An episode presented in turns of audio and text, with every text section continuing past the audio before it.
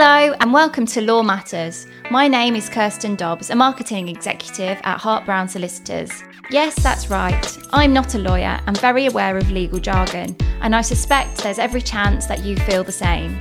So, the aim of this podcast is to cut through all of that and discuss the issues that are important to you. For this episode, I'm joined by Jane Crosby. Jane is a partner at Hart Brown and head of our dispute resolution department.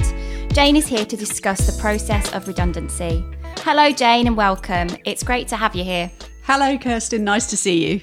Currently, there are many people facing job uncertainty and potentially the daunting prospect of redundancy.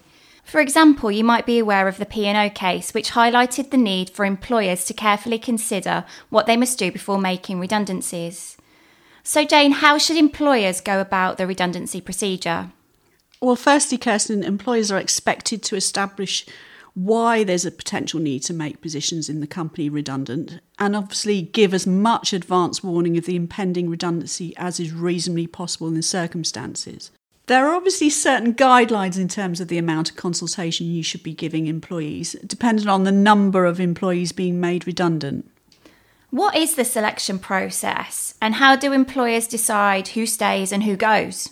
In a redundancy exercise, often employers need to identify the pool of potential staff to be put at risk at redundancies. This is usually based, for example, on doing similar work or those who work at similar levels. Employers are generally free to specify their selection criteria to identify the people who are at risk of redundancy, while of course liaising with the employees. The selection criteria for the pool of staff should be fair and objective, and there must be good reasons in justifying a departure from the criteria. During this process, should managers be consulting with employees?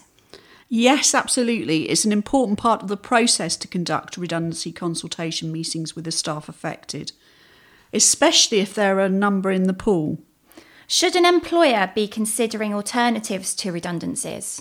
Again, yeah, it's important an employer needs to look at alternatives to redundancy, and suggested examples would be, for example, natural wastage, a recruitment freeze, say, for example, a non renewal of temporary contract staff, short time working and redeployment. Jane, most people have heard of voluntary redundancy. Could you explain a little bit more about how this works? Yes, of course. An employer may wish to consider offering an enhanced voluntary redundancy package, which may have tax advantages to staff. Voluntary redundancies when an employer asks a member of staff to agree to terminate their contract, say, for example, in return for an enhanced sum. In terms of redundancy, how much compensation should an employer pay? It's an important factor to determine what an employee may be entitled to on redundancy.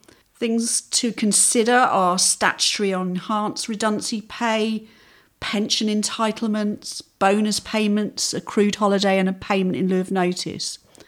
A voluntary package, as said before, may include an employee signing a settlement agreement which waives their general employment rights for a financial incentive. So, Jane, what are the risks for employers who don't follow a fair process? Employers who fail to follow a fair process are at risk of creating the possibility of employment tribunal claims, and this can be financially costly for a business. However, a fair redundancy process may offer some employees thinking of retiring early, for example, or moving on, an opportunity to accept a package which gives them the freedom to choose the next step in their working life. Above all, communication is the key to any successful process, but especially relevant to a stressful situation such as a redundancy process. Thank you so much for speaking with me, Jane. Redundancy can be especially difficult when trying to understand what you're entitled to. Thank you, Kirsten. If you are going through something similar, either as a business or as an individual, and you need some guidance, please do get in touch. Thanks for listening.